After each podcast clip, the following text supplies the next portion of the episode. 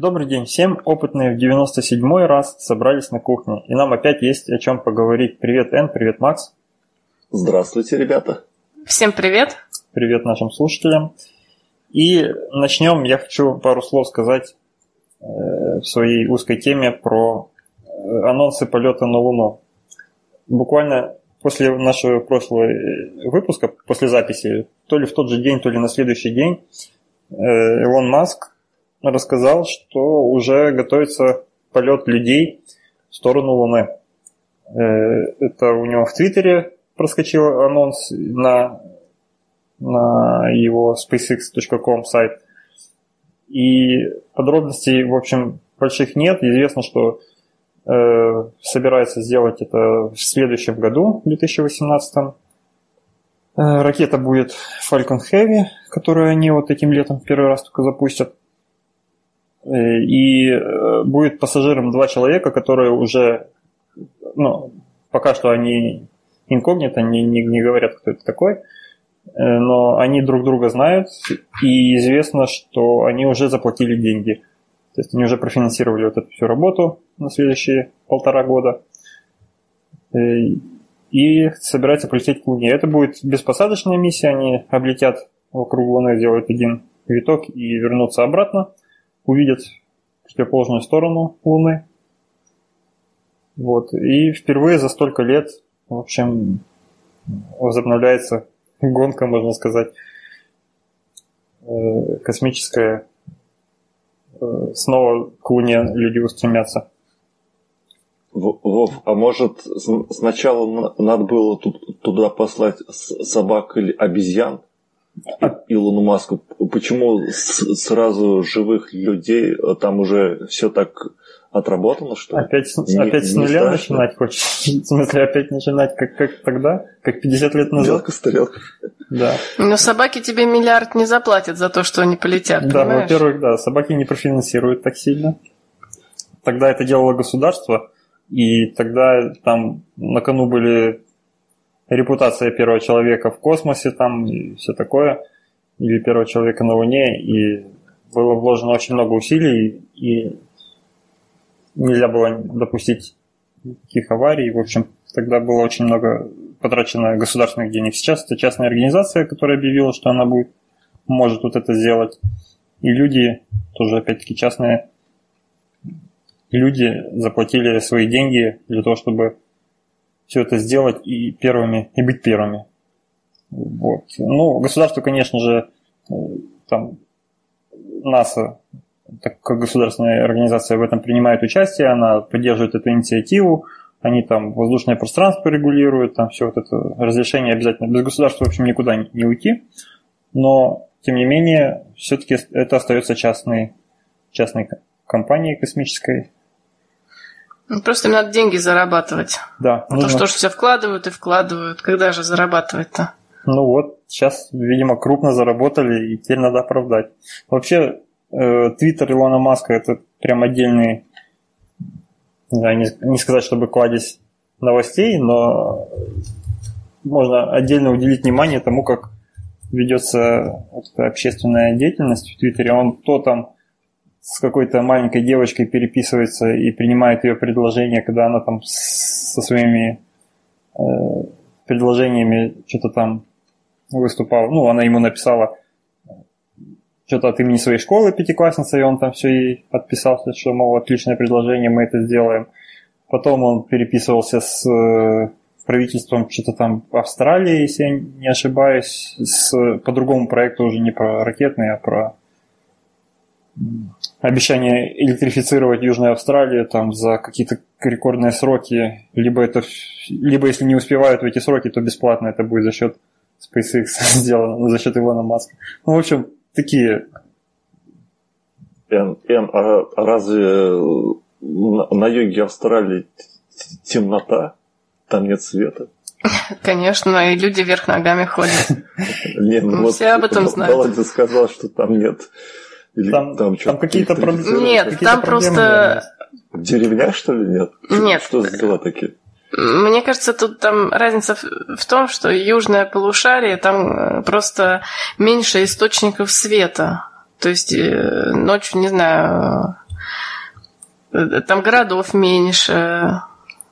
Ну, ну это надо, надо, надо почитать. Я просто так, то, что запомнилось, когда я пролистал Твиттер, я вспомнил, что там были какие-то... Ну, в общем, э, суть в том, что в Твиттере ведет такую деятельность, которая прям, во-первых, она открытая для общественности, потому что это прям открытая площадка блогинговая. Во-вторых, там ограничение Твиттера на сколько там, 140 символов или 120 символов всего в одном твите можно сделать. И на этом уровне заключаются чуть ли не договора, там они прям общаются с одно руководство одной компании с руководством другой, там Тесла, компания Тесла с э, руководством что-то там Австралии, может просто на, на уровне твита. Понятное дело, что сами договора будут в офлайне делаться и там все будет чин-чинарем, как надо, но то, что может это проходить на таком уровне в открытом виде на площадке для блогинга, это, по-моему, многого стоит. Интересно, интересно как факт такой социологический. Вот. И оттуда же я, в общем, узнал про их попытку. Вот это было 27 февраля заявление, что все-таки полетят два человека. Где-то там на другом каком-то русскоязычном сайте я читал, форуме читал, что кто-то уже начал предполагать, кто это будет, я правда не помню, кого они там заподозрили, но, в общем, пока достоверной информации нет, кто полетит. Посмотрим в течение следующего года. Может быть, Сечин? Нет. А кто такой Сечин? Директор Роснефти. Ну, если из России кто-нибудь, то наверняка это будет Сечин. Но я не думаю, что это русский человек там договорился со SpaceX. Кстати, о ценах. Э, последние цены для космических туристов были от 70 до 170 миллионов долларов за место. Это на расценках. А сколько это будет стоить, пока неизвестно. Это цены на, на что? На место, в, допустим, э, для того, чтобы долететь до Международной космической станции. А, это до МКС только. А здесь же, получается, дальше здесь намного дальше лететь. Ну, По-моему, да, тогда... в сумме это будет около недели полета. Ну, тогда, да, где-то миллиард, наверное. Да. А если наверняка на пуфике, то дешевле. Если стоя, стоя, то дешевле, да? А можно еще за проезд не передать, да? Зайцем света. Хорошо. Поехали дальше к основным темам я позволю себе начать, потому что первую тему, э, первая тема звучит так. Китайский спутник Чань Э5 или Чан Э5 доставит э, на Землю образцы с Луны до конца года. А зачем, Володь, сразу вопрос доставлять образцы с Луны? Там же уже все изучили, наверное. Ну, во-первых, это красиво, это интересно. Да что? Ну, во-вторых, конечно, от, отточить технологию нужно же на чем-то. Что, они в холостую туда-сюда будут летать до того, как людей садить? Ну, пусть хоть привезут оттуда камушки. И, здесь их можно будет изучать, хотя уже действительно изучены. Образцы с Луны были привезены много раз, и, э, и уже по многим музеям растасканы, и по многим научным институтам растасканы и изучены, конечно же. Но, возможно, еще какие-то, ну их действительно мало, их, их действительно ограниченное количество на Земле. Поэтому есть смысл немножко еще попривозить. Ну, скорее всего, действительно, сперва это будет э, сперва это будут камушки, а потом когда-нибудь они, может быть, там будут миссия по эвакуации людей, которые там застряли, в каких-нибудь там фильмах. И вот та технология уже будет готова. Камни они возили, теперь людей привезут. И все здорово. У китайцев как-то, как бы сказать-то, наши СМИ как-то не освещают особо китайцев, и мало кто знает, что у них своя орбитальная станция, вот они китай... спутник запускают на Луну. У них, в общем, да, они молодцы, ребят. Уже выходят на в этой космической гонке по запускам, они, ну, в прошлый раз мы говорили, или позапрошлый, я не помню, о том, что они установили рекорд по, вы... по запуску одновременного количества спутников маленьких кубсатов, вот этих, и не помню сколько штук, но, в общем, рекорд побили э, русских И теперь вот еще что-нибудь будут запускать. Они все время что-то запускают, и вот в статье говорится, что э, у них планируется к Луне там что-то порядка 30 запусков в год, если я не ошибаюсь, или это не в этой статье было. Э, то есть они не спят, и мне кажется, в каком-то будущем, довольно ближайшем нашем обозримом, они станут первой, либо второй, если они до сих пор не стали второй э, страной по космической программе. Кстати, вы знаете, что они также они в 2007 году разрабатывали технологию, как спутники сбивать? По-моему, все разрабатывали такие технологии. Так, но ну, они ее испытали в 2007 году. И чем они сбивали? Э, сбивали, нет, какой-то называется кинетическая машина, я не знаю, как это по-русски называется, но сбили спутник, который был на высоте 865 километров, массой 750 килограмм. Mm-hmm. И с, я не могу прочитать название, откуда это. Ну, китайские названия не стоит читать да. вслух. Их надо писать. А вообще молодцы, очень прагматично подходят к проблеме, потому что, мне кажется, сейчас э, Луна считается уже таким немодным занятием, все хотят на Марс, все хотят еще дальше, выйти за пределы Солнечной системы. А у нас тут совершенно, можно сказать, рядом находится полигон для испытания всяких технологий. Мне кажется, китайцы вообще могут там построить какой-нибудь э, даже... Диснейленд.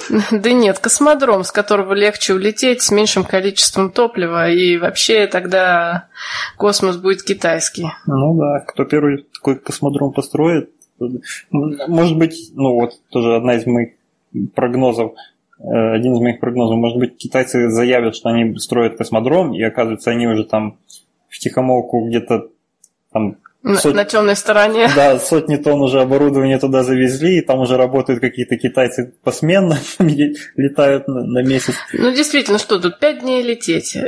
Люди уже туда высаживались, то есть не знаю, сколько там, пару часов даже поработать. Конечно, это колоссальная инвестиция, но в принципе это реализуемо же. Ну да, да. И особенно для китайцев у них есть много ресурсов, и, и денег, и людей, и довольно-таки хороший хай-тек развит, могут все сделать. И, а потом, когда они уже объявят, что или кто-то узнает как-то, просочится информация, что они уже что-то делают, начнется паника, и все начнутся, начнут коллаборироваться, чтобы им противостоять и на, на а там уже занято. стороне. Нет, Луна тоже большая. Можно там много. Хотя, скорее всего, выгодные точки там будут уже заняты. Уже заняты, да. Да, так что пока все остальные хлопают ушами и смотрят на Марс, тут, э, собственно, наша Луну уже постепенно начинают покорять. Да, мы не успеем оглянуться, как уже оттуда будут стартовать. Может быть, наши дети уже будут наблюдать всякие на Луне явления, как ракета стартует с Луны, там в телескоп смотреть. Это всякое да, интереснее. Посмотрим. Да. Ну, в общем, такая новость. Я не помню, я саму новость сказал. Сказал. Да, сказал. Да, доставить на Землю образцы Луны. Название этого спутника тоже странное. Чан, Чан твердый знак Э. Я не знаю, как это Чан Э прочитать, но может это имеется в виду как апостроф в украинском языке, который делает Э, Чань Э. Ты знаешь, мне кажется, ты сейчас очень много ругательных слов сказал. Я просто Возможно. пытаюсь повторить повторить. А мне, кстати, Бесполезно. А мне, кстати, нравится читать названия кита- китайских и индийских а, каких-то там космических штуковин. У них там какой-нибудь нефритовый заяц 6, там что-нибудь вот такое. Да-да-да, у них, кстати, есть такие названия. Такие названия. Непонятно, чем продиктованы, но нам их культуру тоже догнать совершенно другая ветка развития. Надо. Да, только там еще, кстати, по нотам как-то читается с разными тонами, поэтому когда европейцы пытаются читать китайские слова, китайцы очень смеются. Ну да, да. А я, кстати, слышал, ты знаешь, я слышал, что э, французский язык, он, э, ну, его выучить довольно просто, но произношение э, копировать французское сложно. И что французы тоже сильно смеются, когда мы пытаемся по-французски что-то рассказать. Ты об этом что-то знаешь? Ну, французы, они еще и друг над другом смеются, потому что тут такие разные акценты везде, что француз с юга Франции встретит француза с севера Франции, они тоже будут друг над другом смеяться.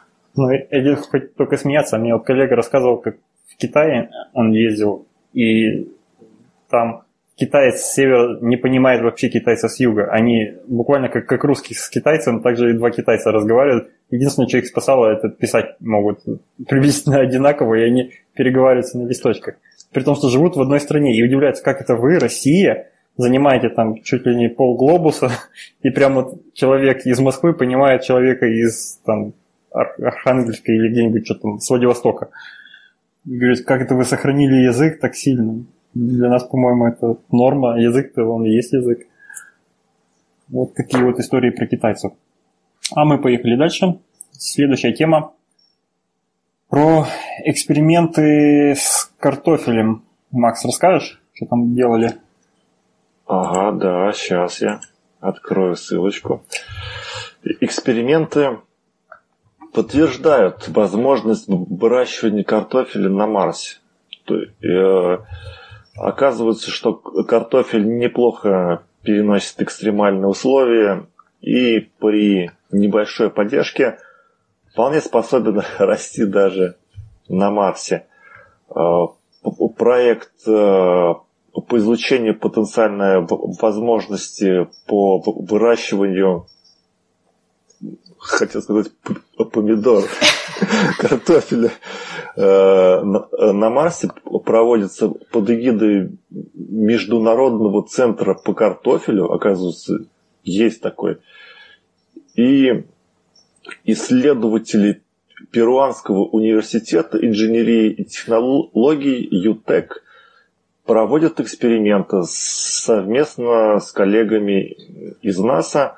И по сообщению одного из э, не по одному, а, а по сообщению э, этого международного центра по картошке э, в середине февраля стартовала вторая фаза проекта. Это они отчитываются так.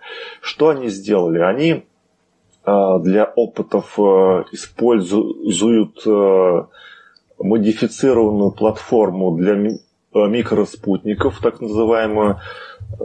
Это платформа, на которой размещен герметичный контейнер с грунта и системой полива. Внутри поддерживается температура, которая соответствует колебаниям марсианских дней и ночей. И э, также обычный для Марса давление и состав атмосферы. Грунт они используют э, также максимально близкий к марсианскому, который они получили в одной из пустынь на юге Перу. И на фотографии такая есть э, установка, там компрессор, все там датчиками укутано. И картошка. А, и картошка там где-то в недрах запрятана.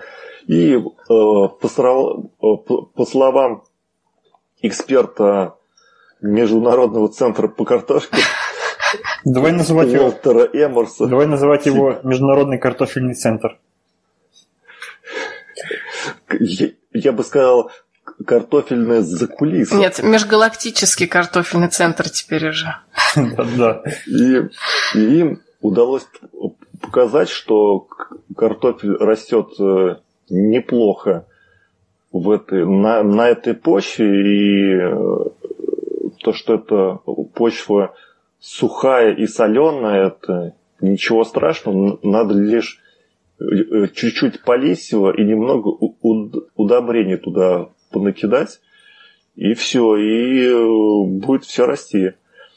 И, и также они исследуют, это, ну, это, этот опыт ставится еще и для того, чтобы выяснить, э, где еще на Земле, в каких экстремальных условиях может э, произрастать э, картофель? Вот. Можно Вы, целые... Ребята, да. Э, любите картофель? Я люблю. Я тоже да. люблю. Да, все любят. Я тут просто в интернете столько шуток появилось про Лукашенко и космический картофель. Посмотрите. Да, да. Э, кстати, в, в чем тут вообще, в, в чем открытие, в чем прорыв? Э, все смотрели фильм, фильм «Марсианин», где он картошку выращивал в такой особой теплице. И, как выяснилось, никакой теплицы не надо, можно просто прям лопатой копать э, землю на Марсе, удобрять ее и туда просто сажать без всяких дополнительных приспособлений. То есть никаких э, специальных теплиц, где поддерживается какой-либо уровень газа или там, температуры влажности не нужен, в принципе. А он же еще там в фильме столько раз там взрывался и подвергал себя опасности просто для того, чтобы э, вот, поддержать эти условия. Хотя он там и, и воду добывал, кроме этого еще.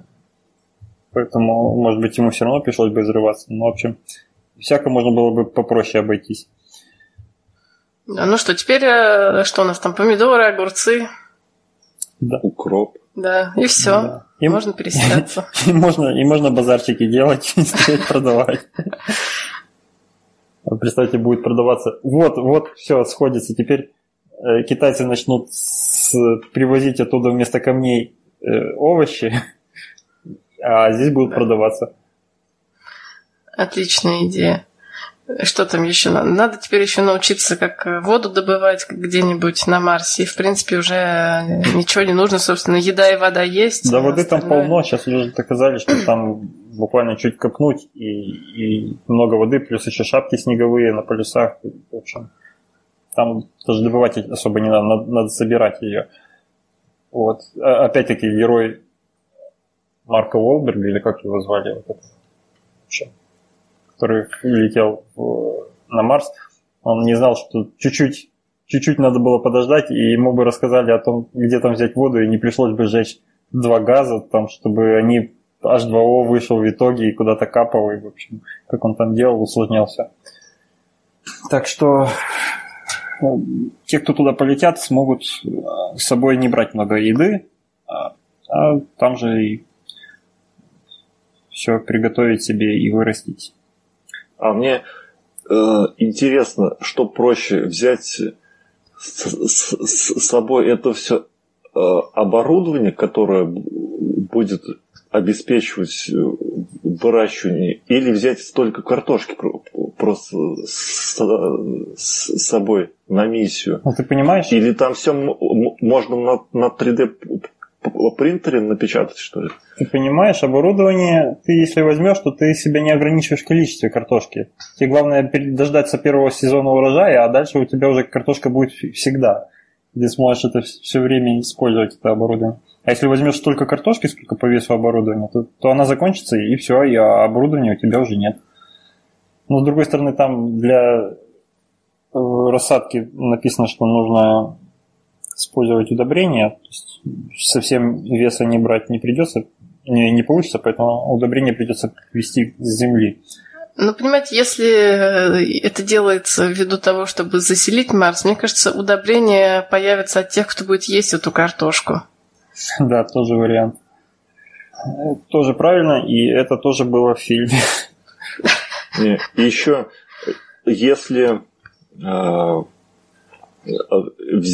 взять картошку э, и выращивать ее, ну, предположим, ну, например, там есть э, какая-то короткая по длительности э, миссия на Марс, то, наверное, лучше взять с собой картошки по весу, чем оборудование, потому что тебе же еще придется там опыты какие-то проводить, работать, а ты вместо работы будешь там полоть огород. Что за такие дела? Не, ну с другой стороны, что там того оборудования? Копату да, копату говорю, лопату до удобрения набрал, просто там правильно полил, правильно насыпал удобрение, и она может расти под открытым небом. Э, другое дело, что теперь э, посадить могут картошку одни люди, улететь, потом прилететь, как мы в село обычно ездим дважды в год собрать, посадить картошку на майские праздники, поедем, что там садить надо будет. Но теперь уже не, не в село на огород будем ездить, а летать на Марс определенной миссии. И главное, колорадского жука нет. Да, это надо проследить, потому что, я думаю, завезут какие-то недобрые люди. Хотя ну, вот там скопытиться, наверное, надо, надо отдельное научное исследование сделать, как колорадский жук в этих условиях будет. Мне кажется, он не доживет. В общем, вот в этом заключается новость. Поехали дальше. Дальше у нас новость про нашу любимую, одну из самых любимых, наверное, компаний Boston Dynamics, которые делают роботов. И они показали нового робота. Вы смотрели видео, как он впечатляет? Да, очень впечатляет, очень э, невероятно кажется вообще, что, что такое может быть. И я, э, знаешь, так баловалась, э, вспомнил, как э, смеялись над э, российским роботом. Э, может быть, ты, ты видел, э, там был Рогозин, э, Рогозин, и ему по, по, по, показывали на квадроцикле какая-то корпорация, какой-то точмаш, что ли, то ли чего там посадила на, на, квадроцикл такого робота, как бы с ногами и руками с, и с головой, а за стенкой сидел э, человек и им управлял. А, то есть это, это такой э, радиоуправляемый робот для военных. И я не думал, что все настолько плохо. Я вот ви- ви- видео открыл, и я просто смеялся. Но представь, квадроцикл китайский, на нем сидит здоровенный такой какой-то, ну, на, на вид похож на андроид. Причем видно, что центр тяжести находится очень высоко. И он э, очень хорошая такая мишень. И э, если внимательно посмотреть, как он едет, то там такая дорожка более-менее ровная, и квадроцикл потихоньку едет. И, и, и, и, вот я смотрю, и вот думаю, хоть бы не упал он, потому что он так мотается, как ты знаешь, вот, как, как э, непривязанная корова прям. А тут Бостон Dynamics. Тут он целые собаки, олени бегают сами, и хоть бы хны. А тут радиоуправляемая какая-то подделка, смехота даже. Причем задача, прям... задача, видимо, была у него только крутить ручку, не сломаться. крутить ручку газа, и все. То есть там ардуины хватило бы, которые на руль прикрепишь. И, Наверное. И все. Но остальное это картонная, наверное, картонная часть могла бы быть. Ну, да. В общем, показали Boston Dynamics робота на колесиках, причем на двух колесах, на двух ногах, на, на каждом из которого по одному колесу.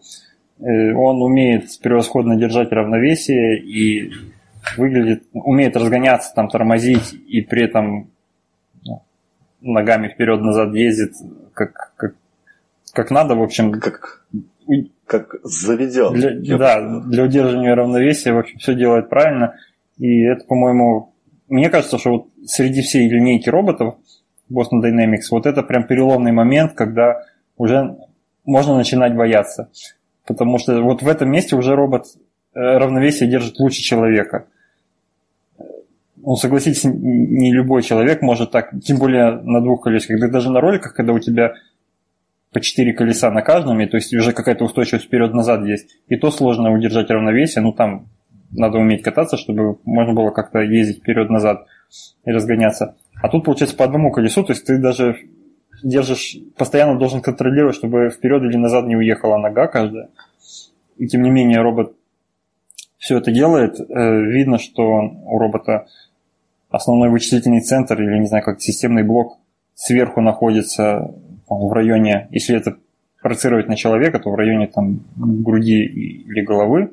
Вот, и он составляет большую часть массы, и робот ею тоже балансирует, когда ему нужно там вверх или вниз, там, центр массы поднять, опустить, он тоже кивает вот этой всей своей машинерией.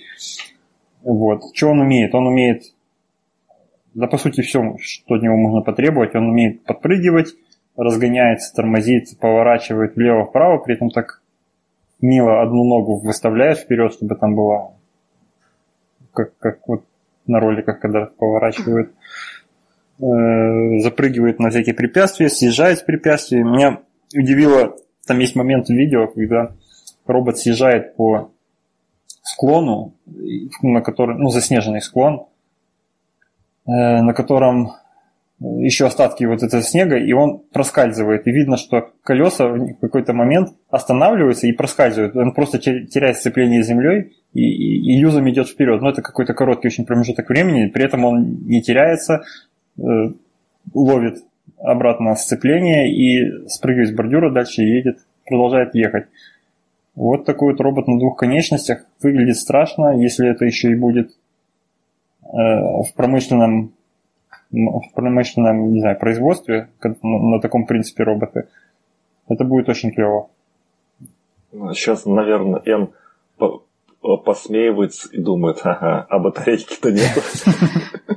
На самом деле 20 километров может проехать на зарядке. Мне кажется, это уже хорошо. Ну да, но батарейки те же самые, просто у него такой здоровый рюкзак за спиной.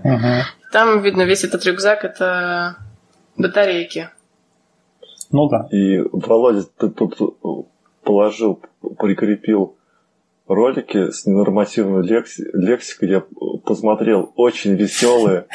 Но я не думаю, что их стоит прикладывать, потому что вдруг школьники посмотрят. Я вот тоже сом... а чему мы их учим. Сомневаюсь, что это формат нашего Если подкаста. Сами найдут. Ну, посмотреть стоит, конечно, те, кто хочет. Там, по-моему, они уже известны в интернете ролики о том, как по-русски озвучивали, причем озвучивали тоже, ты заметил, что там озвучка машинная, ну, это просто speech, как он, text-to-speech называется технология, когда разговаривает робот по написанному тексту. Вот, то есть получается она такая, как можно более монотонная и без, э, без, эмоций. без эмоций, да, но матерным озвучивают Ой, тут люди что-то ходят. Э, матерно озвучивают э, от имени робота, что они думают о людях, например, в той или иной ситуации. Мы эти ролики так или иначе уже освещали, когда были предыдущие новости про Boston Dynamics, и мы видели этих роботов, роботы-собаки, роботы, не знаю, как их назвать. Но текущий, конечно, по-моему, побил все ожидания, потому что это робот уже на двух конечностях, и это не такой, как нелепый, который на двух конечных. Помнишь, по лесу ходил такой и был, который действительно как пьяный человек ходит и, и там ноги еле перебирает. А это прям... Но тем не менее ходит. Да, тем не менее ходит и матерится. А этот прям вот ездит, быстрый робот, он может прям ассистентом быть, там, подать, принести, тем более на 20 километров можно его отправить куда-то. Это, в общем, здорово. Если такой будет, у каждого будет личный ассистент, как в фильме «Я робот». Вот такая вот новость. Boston Dynamics, горячо любимая нами компания. Поехали дальше, да? Давай. Давай. Что там у нас дальше про биологи научились находить опухоль в теле по капле крови. Вот. А помните, был какой-то стартап, мы обсуждали, что-то он там на, наобещало определять по капле крови. Оказывается, можно было сделать. Он разорился, и тетку поругали, что ли, туда. Ну, там, по-моему, геном. Или в тюрьму, Там, по-моему, даже. геном хотели... А, про, про тетку? Там, там хотели анализы из пальца делать. А, анализ. Я, я все перепутал. Там хотели дешевые анализы сделать, но на самом деле все это было мошенничество. А, вот ту новость тоже помню, да, было такое. А на этот раз э, в Калифорнии собрались биологи и разработали методику анализа крови, чтобы находить э, раковые клетки в крови и даже понимать, из какого органа эти раковые клетки получились. А, и второй абзац в этой новости начинается так. Мы сделали это открытие случайно. Мне кажется, это очень знаковое знаковое событие, знаковый факт, потому что много открытий делается случайно. Ты пытаешься что-то одно сделать, там что-то детально рассмотрел, оказывается, у тебя тут прям под носом ответ на другую задачу. Я, собственно, про это, ну, поэтому, в частности, и, и хотел поговорить, потому что э, если вспомнить, сколько нелепых всяких открытий было, по-моему, вот пенициллин случайно открыли, там грибы выращивали, и, оказалось, что они антибиотики. Там, э, что еще, графен, тоже не пойми зачем начали скотчем по графиту водить и получили тонкие слои графита и назвали графеном. Так вот, это открытие сделалось тоже случайно. Изначально пытались э, найти в крови следы раковых клеток, и потом заметили, что в ДНК, в клетках ДНК есть э, определенные наросты, ну, как тут написано, наросты на, ДН, на молекуле ДНК, и э, позиция этих наростов свидетельствует о том, где они были сделаны. И если в этой клетке, ну, если это раковая клетка, то по вот этим наростам на ДНК э, такие вот ученые из Университета Калифорнии начали определять, какой орган страдает и какой орган у нас подвержен раком, раку. Вот такая вот новость. Тут... Так, а, а, а рак это когда клетки начинают что там делиться, как попало? Да, бесконтрольно делиться, ну, собственно, опухоль это и есть. Возникает опухоль, которая там токсична для организма, да? Или а, что? Ну, там есть два вида вот э, опухоли бывают. Э, злокачественная и доброкачественная. По сути, доброкачественная опухоль это просто когда опухоль находится внутри, ну, изолирована от остального тела, она находится внутри какой-то цисты или оболочки, и, в общем, чего-то. А, добро... а злокачественная это как раз когда э, опухоль прям в ткани, какой-то ткани, и она разносится, у нее есть метастазы, разносятся по крови клетки, и где они там приживутся в другом месте, тоже начинает э, разрастаться опухоли. А рак, а рак кости это как кость внутри. Я предполагаю, что опухоль, она же мягкая, а кость, она твердая, как рак ну, костей. Кость это тоже клетки. Рак кости. Там есть раков много. Есть вот для меня вот непонятно было рак крови, что такое. Вроде крови это как не орган, как оно может быть раком. Но тем не менее вот все знают, что есть рак крови. Э, у него отдельное название лейкемия. Все знают, что есть рак кости, у него отдельное название саркома. В общем, и для них отдельное лечение, отдельные вещи. Ну, кости тоже растут, постоянно есть в костях, ну, внутри костной, внутри костной ткани есть вот этот костный мозг, который, собственно, тоже он продуцирует, по-моему, кровяные тельца. Я сейчас могу ошибаться, но, по-моему, там то ли тромбоциты делаются оттуда, то ли что-то. Ну, в общем, я не, не подготовился к этому, но э, там тоже происходит биологическая деятельность, и если там будет рак, это тоже, тоже плохо. Угу, понятно. В общем, э, рак это плохо всегда, скажем так. И известно, что ну, есть такая фраза, что все люди, если там, не было несчастных случаев, то они умирают от рака. Просто старость это тоже как бы рак. Рано или поздно у тебя начинается, начинает сбоить генетическая программа, и тело стареет, все ткани стареют. И если найдут способ лечиться от рака, то якобы говорят, что это будет э, первым шагом к лечению от смерти, ну, в общем, от, от старения.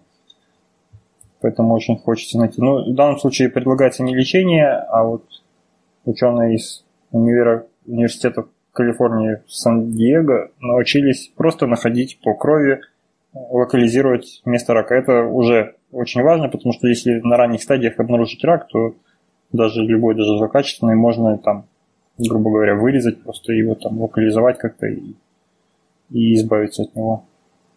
много людей страдает от этого. Ну, наверное, будет проще рано или поздно. Не знаю, слава... Да, потому что до этого могли уже по капле крови говорить, есть он или нет, но вот э, откуда именно не могли. Никто не всматривался так сильно в так детально в ДНК и в эти все наросты и, и так далее. А эти ребята, видимо, просто очередной раз посмотрели и увидели, что, что могут э, предсказывать с источник рака. Вот сейчас написано с 82-90% точность. Вот. Ну... Вот, коллеги, и, у меня такой вопрос э, странный. Вот вы никогда себя, себя не спрашивали, для чего нужны болезни в природе, чтобы что делать? Вот зачем оно? То есть я не нахожу ответа. Я, То я, наверное, могу ответить с точки зрения эволюции как-то. Ну, во-первых, болезни бывают очень разные. И если мы, например, возьмем вирусные болезни или инфекционные болезни, это, это просто эволюция. Инфекция – это тот живой организм, она хочет жить, и она приспосабливается так, чтобы убивать все вокруг себя, чтобы ну или чтобы паразитировать на другом там организме. А нам это не нравится, потому что вот мы не приспособлены для этого. И поэтому это просто борьба за жизнь. То, что происходило миллиарды лет, там, да, миллиарды лет уже на Земле, э, продолжает и сейчас происходить. И вот. А зачем нужен рак? Откуда он взялся? Ну, это сбой в, в ДНК, сбой в программе, в геномах. Ну, с другой точки зрения, все мы – это результат эволюции, а вся эволюция – это результат последовательных маленьких сбоев, поэтому без, э, без ошибок в программе генома получались бы все люди одинаковые, и они бы не развивались у них. Ну, то есть людей бы не было, потому что все остались бы в низшей форме. Последовательность, ну, в течение очень длительного времени последовательность маленьких сбоев, которые, часть из которых при, приводила к преимуществу в, в рамках одного вида, вот, сформировала нас таких, какими мы есть. Видимо, сбои продолжаются дальше, но не все они. Можно сказать, это тогда плата за развитие и эволюцию. Да. Это такие слепые, ну, можно сказать, слепые попытки продолжить развитие и эволюционировать, которые в большинстве своем уже не нужны нам, мы уже не хотим. Вот. Но а вот, кстати, насчет вирусных заболеваний, я вот прям считаю, что сегодня они практически необходимы, чтобы потом иммунитет вырабатывался каким-то другим. То есть, э, как, допустим, вирус гриппа, они же, э, хоть и каждый год разные, но все равно некоторые люди им заболевают, у других есть иммунитет, потому что когда-то они переболели каким-то штаммом, который был похож на этот. В общем, мне кажется, это как раз вот эти все респираторные заболевания, это защита да, вот внутри нас все время проходит война между нашей системой ну, вот, защиты от вирусов и, и, и самими вирусами. Но ну, мы постоянно вот, вдыхаем, кстати... вдыхаем воздух, в котором летает куча всякой гадости, и, и постоянно тело с этим борется. Вот если посмотреть на детей, которые в первый год приходят в детский садик, они первый год просто болеют каждую неделю. Вот. Но зато потом после этого все это гораздо реже происходит. То есть э, даже так же, как и в первый год в школе. То есть в первый год, когда они попадают в такой коллектив сопливый, это надо какое-то время, чтобы иммунитет появился. Да, иммунитет, конечно, колоссальное изобретение природы и, и его надо поддерживать. Я не знаю, у меня есть несколько способов, которые я для себя выработал, чтобы не болеть. Алкоголь. Алкоголь по утрам. Нет. Перед метро. Нет.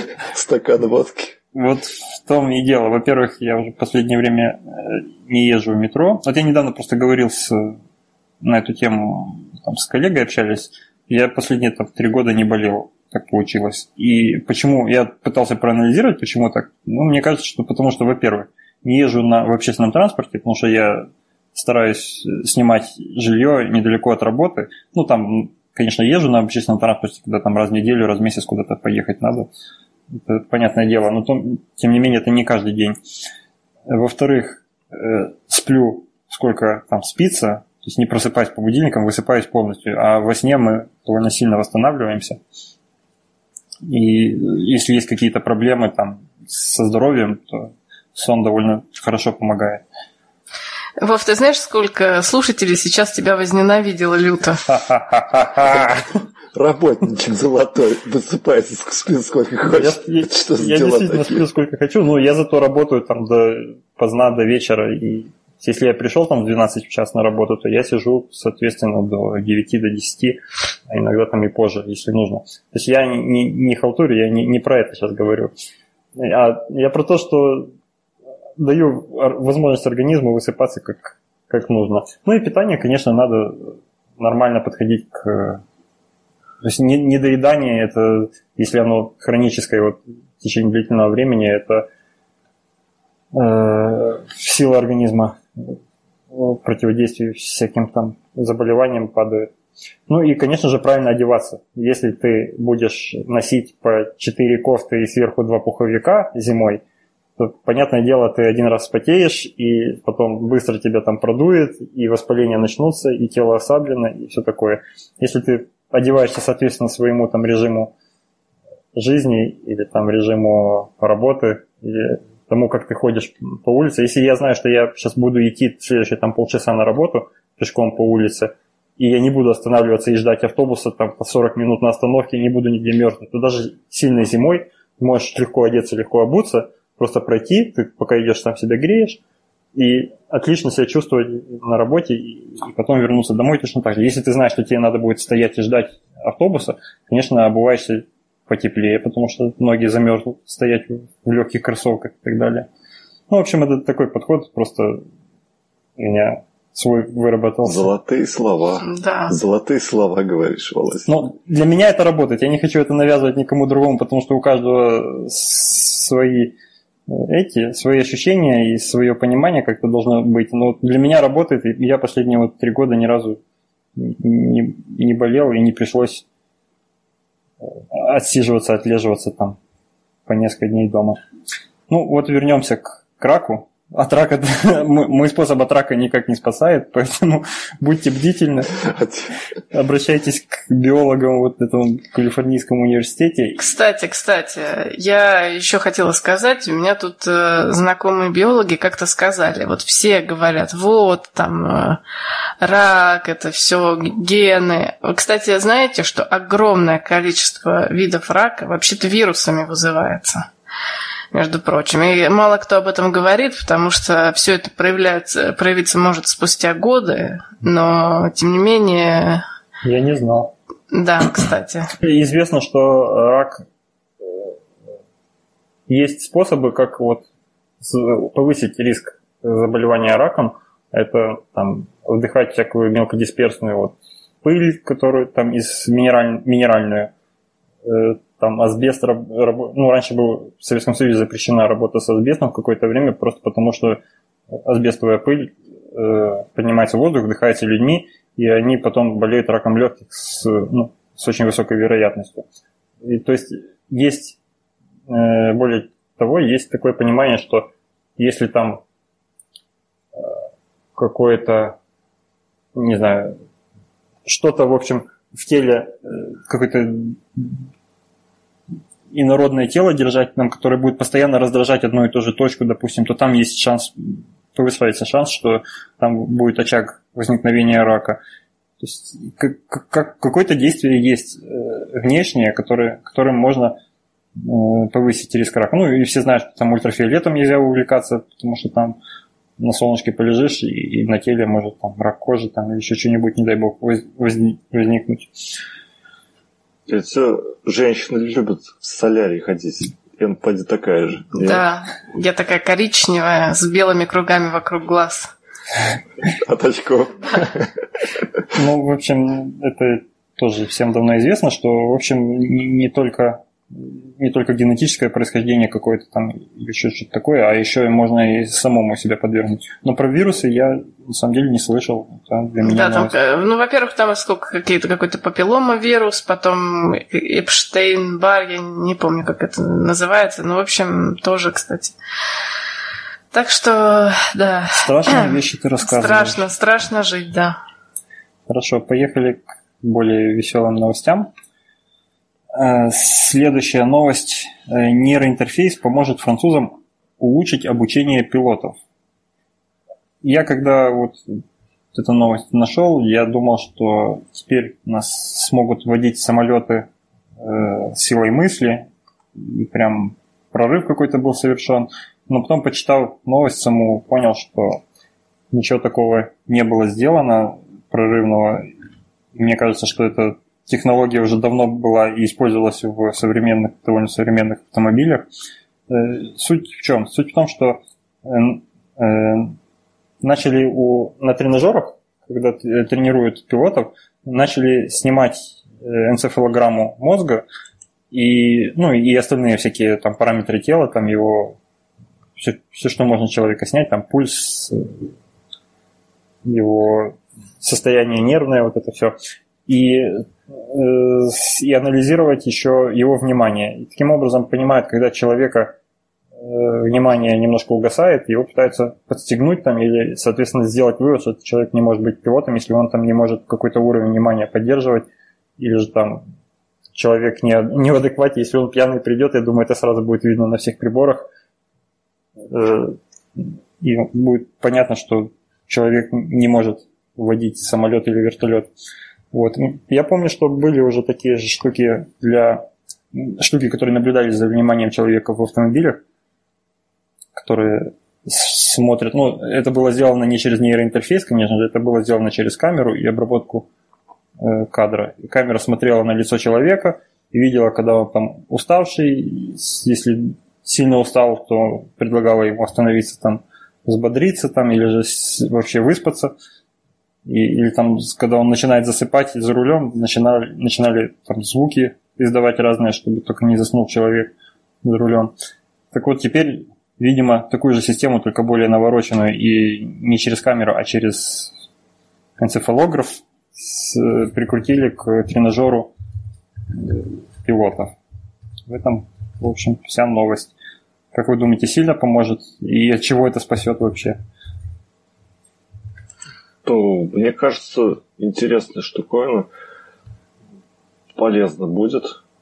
Ну, например, я что-то э, отвлекся сейчас, и, может быть, ты, ты сказал, что что это, то есть э, будет показывать пилоту данные э, на стекле в том месте, куда, куда он смотрит в, в данный момент. Ну, нет, я, я этого не сказал, но это да, полезная штука с точки зрения самого пилота будет удобно, если ему не придется крутить головой или даже крутить глазами для того, чтобы увидеть разную информацию, на, которая ему нужна быстро, а все будет прямо перед ним все время находиться. Но это на будущее задел, вот такой. А пока что просто следят за... Ну, такая просто тонкая подстройка под человека во время... Э, в тренажере, во время тренировок. И следят за тем, чтобы человек соблюдал там уровень концентрации на нужном уровне постоянно. Держал уровень концентрации. Это ну, нужная штука, конечно. Нужная, но да. Ну, безусловно, чем, чем больше всяких Э, чем больше проник... взаимного проникновения человека в робота и робота в человека, тем больше возможностей контролировать, как ведет себя человек. Потому что всем понимаем, но, но с другой стороны, сколько это, насколько это все громоздко и насколько сколько это используется энергии, мощности, я, я, я если честно, вообще даже не, не подозреваю, сколько... Нет, это не громоздко. Это, я помню, вот у меня, опять-таки, я видел энцефалографы прошлого тысячелетия или прошлого столетия. У меня папа работает на таких, и, и сестра сейчас тоже э, работает с такими вещами. Раньше это были там как шкаф такой, и на нем телевизор. И в итоге на голову человеку крепишь на резинках э, контакты, которые снимают там какие-то напряжения, что ли, из мозга. И, и на экране, на этом телевизоре ты видишь какие-то там как, как кардиограммы для непосвященного человека, такого как мы. Но они, врачи видят э, изменения в разных э, точках, ну, активность мозга в разных точках. Вот. И врачи по этим активностям могут предсказывать, там есть у человека э, эпилепсия или там, склонность к эпилепсии, если у него там какой-то рассинхрон в мозгу, что-то происходит, в общем, такого плана. Понятное дело, сейчас эти все штуки, они чуть ли не карманные датчики, просто на человека цепляются тоже на голове э, сами датчики, и а, отслеживать вот эти кардиограммы, так называемые, их уже может не человек, а компьютер. И делать вывод о том, что вот человека там, вот эта зона мозга больше активна, а вот это менее активна, а при этом сейчас должно быть наоборот, потому что он там делает фигуру высшего пилотажа, допустим, что-то такое. Ну, странно тогда, что до сих пор не появились в продаже такие какие-нибудь повязки на голову со, с, с, э, с приложениями в телефоне, которые отслеживают. А ты знаешь, что... такие штучки появились в продаже, по-моему, в прошлом году, э, вот даже в России, в Москве, только не про энцефалографию, а про кардиографию с, Ну да, это, это, это понятно. А вот именно чтобы, если уже есть э, какие-то приборы, которые могут даже считывать эту энцефалограмму, какую-то информацию из нее получать, то, собственно, да, ждем. Да, я думаю, ну, ждем. то есть я уверен, что такие приборы есть, потому что, ну, просто кардиография для населения ближе, для, для тех людей, которые ходят с айфонами, они больше, они не задумываются, что у них там с головы можно снимать тоже много информации, и, и как-то это может быть полезно, а все думают, ой, давление подскочило, ой, там тахикардия, или там какая-нибудь еще штука с сердцем, или там они знают, что у них проблемы с сердцем, им надо снимать такие постоянно кардиограммы. И вот, вот эти люди, которые могут платить за эти приборы, вот для них уже вышла штука, которая небольшая, по-моему, я не помню, как сам датчик, то есть крепится ли он на резинке просто на груди или как он работает, но точно под него приложение под iPhone есть, или там по телефону любые, и можно, не посещая доктора, видеть свою кардиограмму и сразу там кнопочкой отсылать своему доктору, который будет сидеть и ждать и, и говорить тебе советы. Вот. Да, и лечиться БАДами. Ну, возможно, если, если там доктор пропишет БАДы, то, может быть, эти люди будут Кстати, я знаю, у нас а, городе, ну, в, сосед... в соседнем городе, я точно не, не знаю, есть ли в моем городе такая штуковина, то есть есть аппарат, который диагностирует все болезни, так называемая компьютерная проверка организма. Кто-нибудь это слышал? Мне предлагали. Я только циркониевые браслеты. Ну, это вот тоже из того же разряда. Я, вот одна знакомая мне сказала, как это там все ей, сказ... все ей определили, то, что было, она теперь вот все знает. Я не поленился, пошел вот, почитать, что за аппарат. Такой. А, почитать? Я думал, ты пошел прям провериться. Нет, провериться там стоит 2000 рублей. А. Я думаю, что я пойду? И что за такие эти, эксперименты? Лучше же пропить эти деньги. Ну, естественно. Вот. Полезнее. Вот. Полезнее будет. А там, я считаю, там метод, я читаю, там используют, там на, написаны физические термины, но они никак не, не связаны между собой даже. Какие-то странное такое нагромождение слов. Угу. Читаю дальше как он там работает. То есть на тебя одевают наушники, в которых музыка играет. А, такие штуки по типу наушников. Э, и а, показывают на мониторе картинки твоих органов. Ну, ну там сердце, печень. И потом они там то ли они еще одевают датчики на руки, что ли, то ли к голове там что-то еще присоединяют, не помню я уже. Но там суть в том, как я понял, там такие психологические эффекты происходят. То есть человек пришел а, как бы на, на, допол, на дополнительную проверку такую, а, и человек, допустим, уже знает, что у него там больное сердце, там что-нибудь нога болит, там, я не знаю, рука, какая-нибудь опухоль там. и когда ему показывают эти картинки, ну, ну например, он увидел сердце, uh-huh. да, и подумал, о, у меня же больное сердце, все верно, uh-huh. сейчас, значит, все покажет.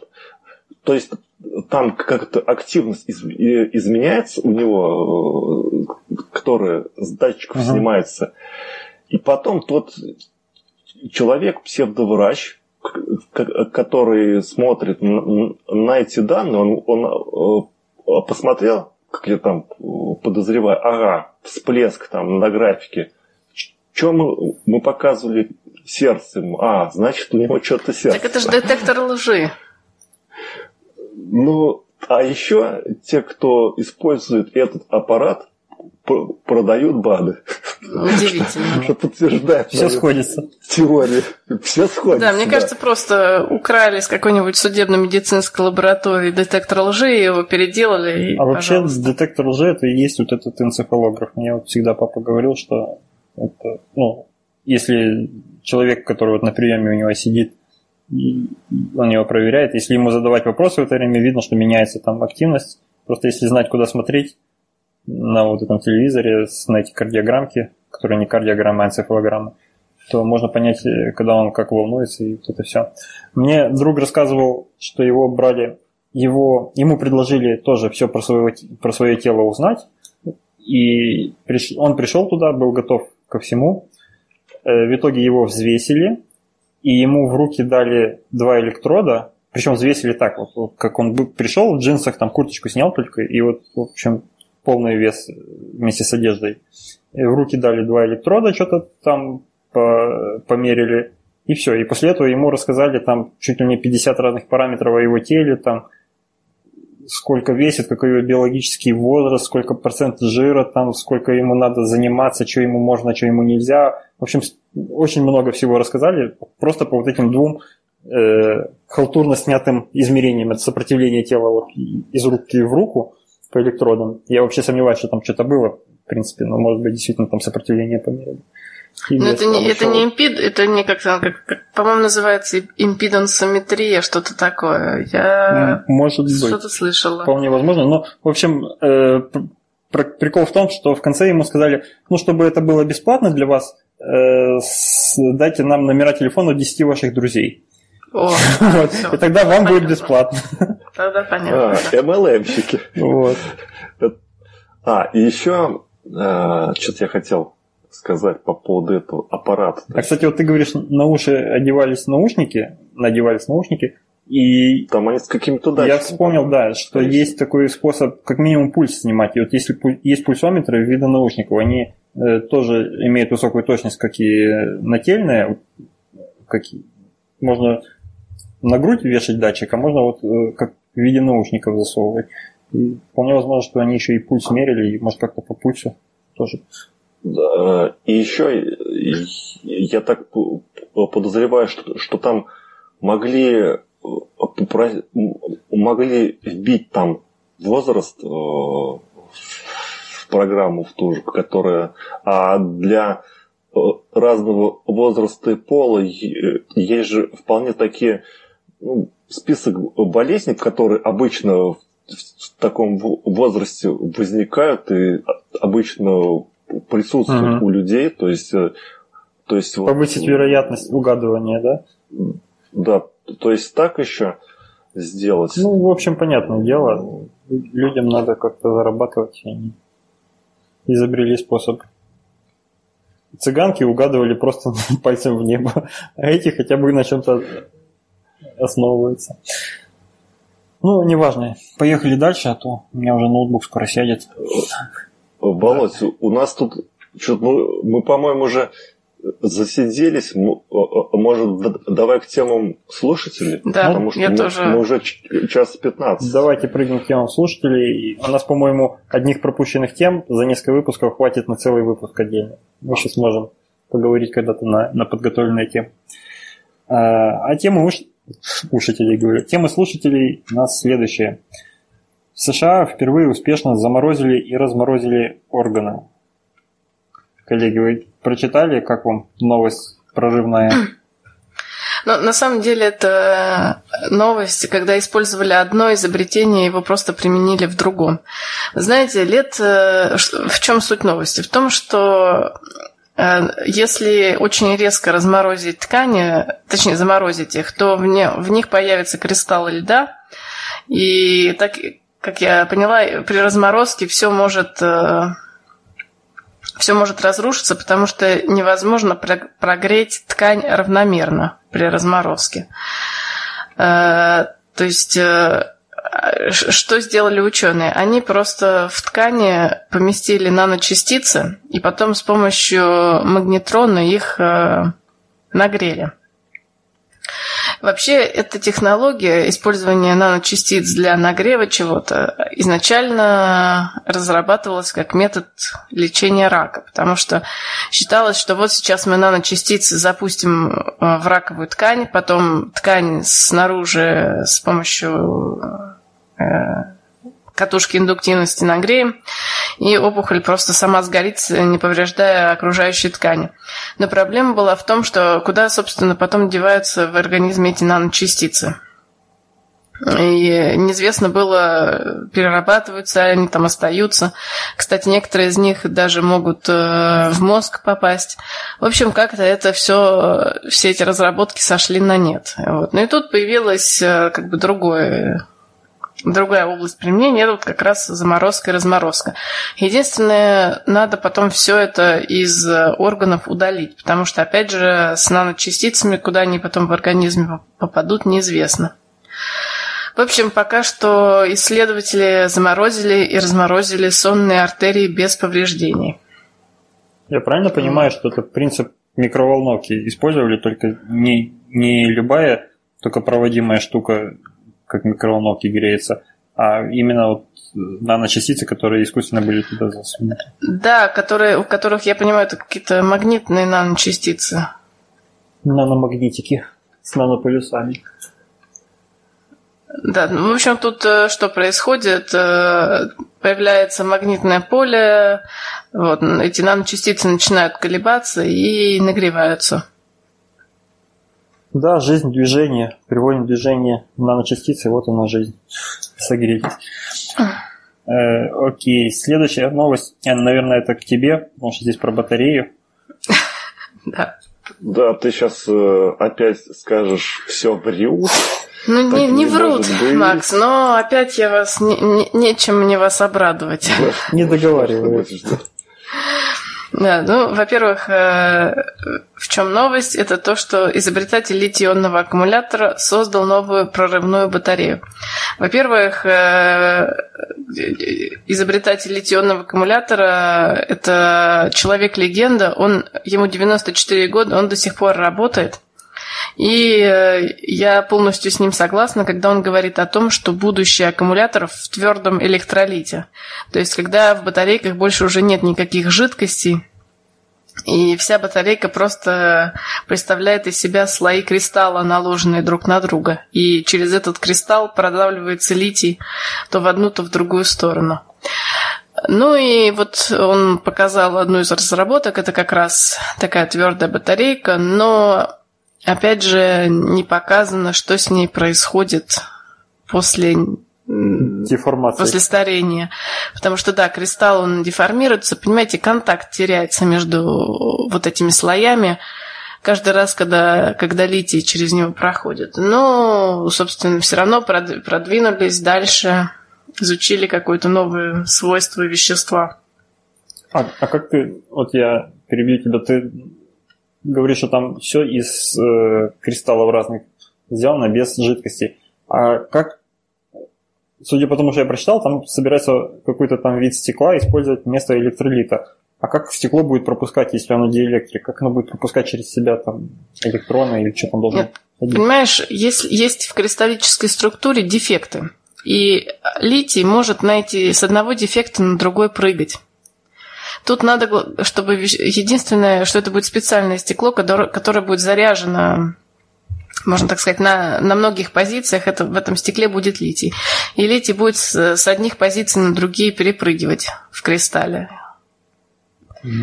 Ну, То есть под напряжением он будет двигаться в одну сторону, а при, при, при разрядке он будет двигаться в другую сторону. То есть это такой кристалл, где уже есть литий и есть вот эти вот свободные места, куда он может двигаться.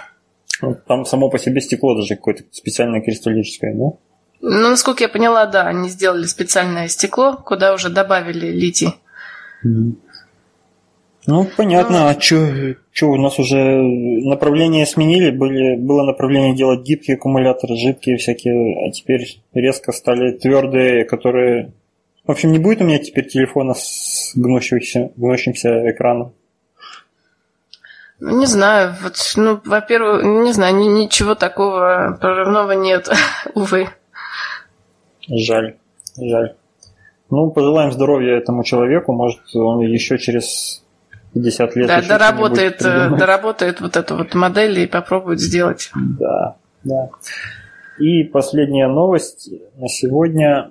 Google создала нейросеть для идентификации опухолей. Обратно мы возвращаемся в медицину в нашем подкасте. Э, что было сделано? Было сделано довольно логические шаги предприняты. Э, раньше, как опухоль определяли, ставили человека, перед ним ставили э, большую картинку, много пикселей, снятую там картинка, по-моему, из биопсии как-то берется. Э, берут биопсию ткани, потом ее что-то с ней делают, чтобы получить э, изображение этой биопсии. Но... Вов, а биопсия это кусок, что ли? Да, это, грубо говоря, отщип, отщипывают кусочек ткани. Не знаю, зачем называют таким словом биопсия, но у медиков есть такая черта, все называть своими словами. Я, кстати, когда вот ходил к э, спортивному врачу, сконсультировался по поводу там, ног, которые болят. Я ему рассказал про свои симптомы. Он говорит, а, известно, это вот, вот так и вот так и вот так вот называется. Я говорю, ну, мне легче не стало, что у этого есть название, а лечение есть у этого. Он говорит, ну да, если есть название, значит, ему уже придумали лечение. Вот. Соответственно, биопсия... У тебя вылечат? Тебя вылечат? Ну как, он сказал, в чем проблема, сказал, какие связки укреплять, как, что там у меня недоукреплено, а что пере, переукреплено, пере, пере, перекачано. Ну, действительно, там немножко перекачал одни мышцы и не докачал другие, в итоге там проблемы. Но это выходит за рамки подкаста. Так вот, насчет названия, просто почему перешел на эту тему.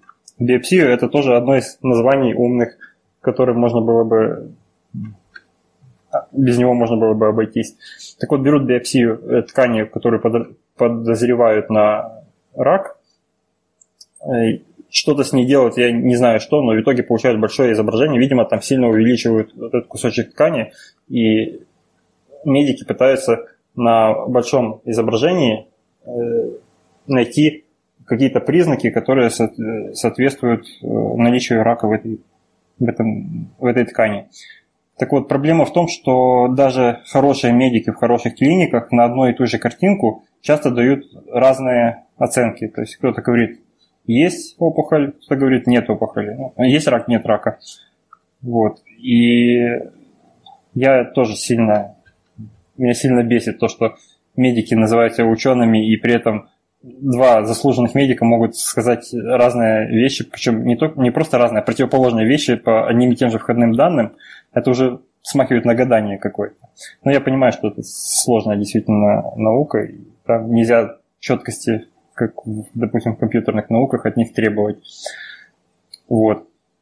Но, э, конечно же, рано или поздно IT э, пришла и в эту отрасль.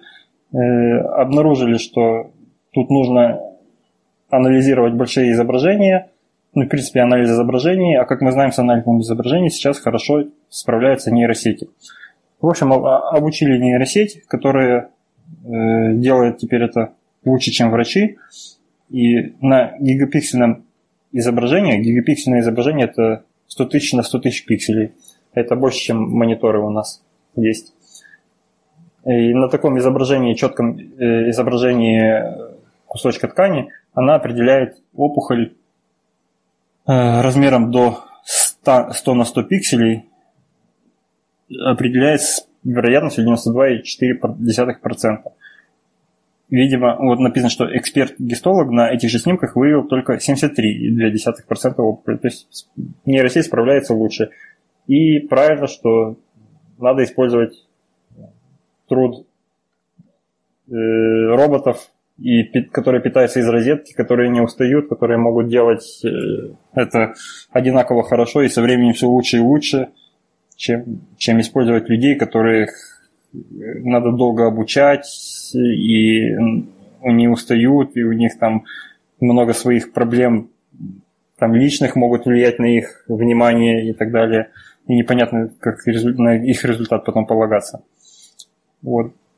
Так что новость хорошая, теперь будут нейросети нас лечить и в этом месте.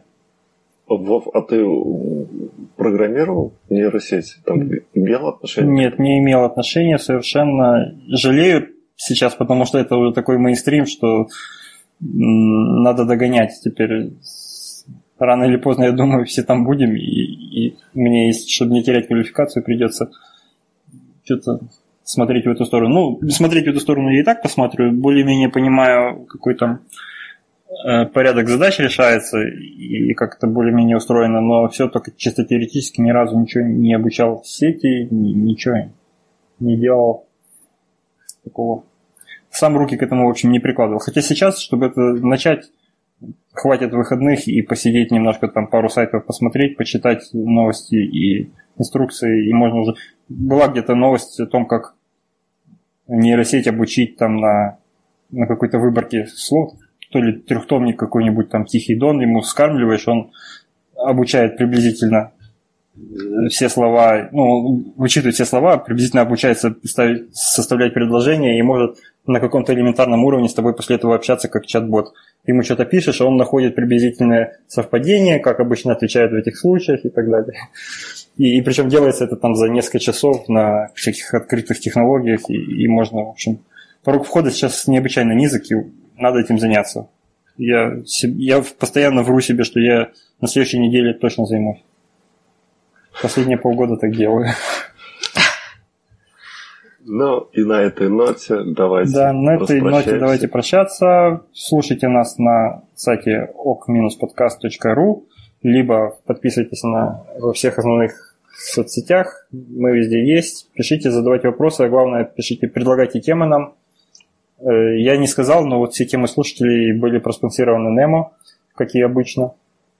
Да, наша личная нейронная сеть. Да, это наша личная нейронная сеть, которая оказалась не, не нейронной сетью, на факт, фактически это человек. И спасибо ему за это большое. Всем пока. Всем пока. Пока-пока.